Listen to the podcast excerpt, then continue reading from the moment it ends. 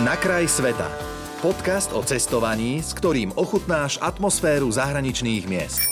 Všetko o miestnej kultúre, jedle, tradíciách, ale aj praktické typy a rady, s ktorými sa vo svete nestratíš. Ivana Grešlíková dlhodobo žije v Bulharsku, ale nezaujímajú ju až tak eh, tamojšie mestá, ale hlavne malé opustené dedinky. Ivana, koľko je teda takýchto dediniek v Bulharsku a v čom vlastne spočíva ich čaro? Čím, čím vás dostali? No, pre turistu to môže znieť ako nejaká veľká exotika, tie uh, bulharské dedinky a pre Bulharov je to skôr taká smutná realita, pretože tých opustených dedín, kde uh, už nežije vôbec nikto, je nejakých 160. Mm. Čo sú údaje asi spred troch rokov, mám pocit. A potom vyše 500 takých, kde žije 1 až 10 obyvateľov. Aha. Takže je to, je to nespočtne veľa a sú to dedinky, ktoré nemusia byť ani veľmi ďaleko od veľkých miest, napríklad od Sofie nejakých 50 kilometrov, tam je ich spústa takých, kde žijú možno, že dvaja, štyria obyvateľia alebo vôbec nikto. A veľa takých je znova v tom trojuholníku pri e, rumunsko-srbských hraniciach okolí mesta Vidín. No a potom e, dedinky, ktoré ste spomínali nadchli mňa tým, ako históriou si prešli a čo sa tam stalo, sú v pohorí Rodope. A čím sú zvláštne, oni, ako tá samotná atmosféra je taká trošku pri tých prvých minútach, keď do nich vstúpite, taká No to musí byť také, že postapokalyptické. No. no, postapokalyptické takmer, hej. Uh-huh, Presne uh-huh. tak a hlavne um, ja som tam bola v lete, skoro presne v takom čase, ako to nahrávame, v nejak júl to bol.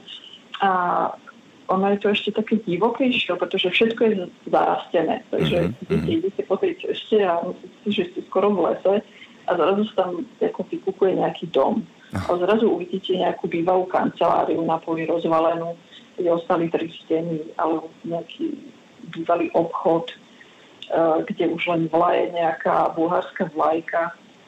No a mňa na tom fascinuje to, že čo sa s tými dedinami, alebo aspoň s časťou z nich deje v súčasnosti, pretože je to taký zaujímavý fenomén, že veľa mladých, alebo veľa mladí Bulhári sa začínajú vrácať do tých dedín.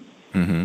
A neviem, že či je to spôsobené tým, že tým lockdownom, teda nie jedným tými lockdownami, že už majú ako pokrk toho mestského života a chcú sa zase ako vrátiť k tým koreňom, pretože poznám aj niekoľko mladých ľudí, ktorí takto ako si hľadajú usadlosti v tých opustených dedinkách a kontaktujú majiteľov, aby tie usadlosti mohli odkúpiť. To je jedna vec, že ten návrat z miest je teraz veľmi aktuálny. Mm-hmm. A Mňa na tom ešte baví veľmi architektúra, ktorá tam stále je, ako napríklad v, tom, uh, v tej dedinke Kosovo, tak sa volá, mm-hmm. uh, v tom pohorí Rodope, tak tam tá dedina bola, že úplne pred zánikom. Uh, v súčasnosti tam žije okolo nejakých 8-9 obyvateľov stálych, uh, hoci v zime tam sú možno, že nejaké štyria. A tú dedinu zachránili paradoxne bývalí emigranti z Bulharska, ktorí ňou úplne náhodou prechádzali. A im sa tak zapáčila architektúra miestna, pretože tam je to také dosť špecifické, e, stávalo sa z kameňov a z dreva, pričom strechy boli len také ploské, ako keby prízlice, mm-hmm. na seba naskladané bez cementu. A takto sa tam stavia dodnes. No a ich sa tak zaujalo, si povedali, že toto keď niekto nezačne opravovať, tak to proste schátra úplne a mm-hmm. všetko to zarastie a spadne. Takže oni opravili celý domy, urobili z toho nejaké penzióny a už roky tam teda chodia ľudia zo zahraničia, z Ameriky, urobili si dobrý marketing. Takže, a čo sa stalo, že potom vďaka tomu marketingu ľudia zo zahraničia začali odkupovať tie opustené domy v mm-hmm. Zaujímavé. A inak, z čoho vlastne potom žijú takto ľudia v týchto dedinkách? Spomínali ste jednu možnosť, teda prerobiť ich, dajme tomu, na nejaké penzioníky pre turistov, ale tak vzhľadom na to, že sú to pomerne odľahlé nejaké osady, tak neviem si predstaviť, že by tam fungoval život so všetkou infraštruktúrou, ktorá je vlastne potrebná k tomu, aby tam človek prežil. Z čoho žijú tí ľudia? Mm. No, poznám jednu bulharku, ktorá sa takto nasťahovala do opusteného domu uh, opustené dedinky e, s manželom, ktorý je z Nemecka. Ten pracuje online, takže tento má vybavené. Mm-hmm. A ona začala um, organizovať také kurzy uh, práce s voľnou, mm-hmm. pretože v tých mnohých opustených dedinách ešte stále fungujú bačovia, ako napríklad v tom Kosove. A ona začala, čiže taký paradox, lebo ona prišielkyňa, že nie je domáca, ale učí domácich spracovávať voľnu, ktorú majú vo vlastnej dedine. Alebo nejakých domácich, ktorí sú v iných dedinách 10-15 km vzdialení. Takže robí také workshopy uh, na spracovanie voľny a potom ešte uh, sama vyrába nejaké výrobky a predáva ich. Takže ľudia mm-hmm. snažia nie, nejde im o to, aby začali teraz nejaký tvrdý biznis, ale skôr je to o tom, že sa vracajú tým tradíciám, ktoré tam boli predtým, mm-hmm. ale už tam nie sú. Takže to ovčiarstvo, tí bačovia napríklad, uh, sa snažia ešte stále udržiavať uh, ten saláš, aby ľudia si vedeli uh, na tých dedinách robiť sami jogurty a síry a mlieko mm-hmm. z toho, čo mm-hmm. im dajú a potom ďalej to spracovanie voľny a sú tam občas sa nájdú aj nejaké rezbári, ale sú to všetko staré generácie, ktoré vlastne čakajú len na to, ak sa tam niekto objaví, tak, tak fajn, mhm, tradícia mm-hmm. sa zachová, ale častokrát potom tí remeselníci sa objavujú už len v tých mestách ako Veľkotárnovo a Triavna v tom regióne, kde žijeme. Hej. Uh, možno jedna z takých prvých otázok, ktoré človeku nápadnú, uh, teda človek, no, bežnému Slovákovi uh, pri ceste do Bulharska, že či je Bulharsko ešte stále také lacné, ako sme ho mali zakodované v hlave? No, ja som do Bulharska prišla prvýkrát pred uh, dvoma rokmi, takže neviem porovnať tie ceny, aké boli v tých neviem, 90 80 rokoch. Uh-huh ale vždy mi príde ako porovnaní so Slovenskom ešte stále lacnejšie. Uh-huh. A keď ako si porovnám ceny nejakého ovocia zeleniny, tak e, to určite minimálne o polovicu lacnejšie e, je zelenina ovocie na trhu, tuto v Bulharsku. A čo sa týka nájmov, tak to je jednoznačne, ako ja si neviem predstaviť, že by som uh, našla niekde nájom v Bratislave alebo hoci v Prešove, odkiaľ pochádzam za nejakých 200 eur na mesiac, ktoré platím v Bulharsku. Mm-hmm. Hej, tak to je naozaj neporovnateľne stále lacnejšie. Inak, ako sa v Bulharsku vlastne dohodnúť? Dohodne sa Slovák s Bulharom alebo potrebujú takého sprostredkovateľa v podobe nejakej kuchynskej angličtiny? no, uh, tá komunikácia funguje celkom dobre. Uh, ja hovorím ukrajinsky a rusky, takže to sa dá, keď sa spoja všetky tie tri jazyky, mm-hmm. aj so slovenčinou teraz, tak uh, si rozumiem so staršou generáciou takým takou zmeskou nejakých jazykov. Mm. A hlavne ako s tou generáciou, ktorá ešte si pamätá ruštinu, no ale potom s mladými anglicky. Uh, horšie na tom je, ja som úplne mi vypadlo, že Bulhári to majú otočené áno a nie. Á, hej, áno. Oni kývu hlavou, keď áno, hej, je to naopak.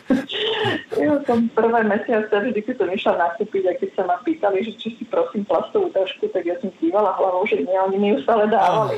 Tak ja som? Ja som žila v tom, že ako ma nepočujú. Tak potom som ako, začala kývať rukou, že nie. A že raz sa ma sestra spýtala asi po dvoch, troch mesiacoch, že no ako ti to ide, to, to kývanie, aké mm. kývanie. A mne došlo vtedy celé tie situácie sa mi vybavili, že kedy som komu čo kývala, no ale to sú také proste milé, milé situácie. Hey, ako, nehovoriac o niektorých slovíčkach, ako napríklad uh, rok sa povie godina. Mm-hmm, Napíše sa hodina. Aha. No a mne sa stala raz taká situácia, že som uh, žila v takom horskom mestečku Bansko pri greckých hraniciach a, a bola som si kúpiť nejaký kvetinač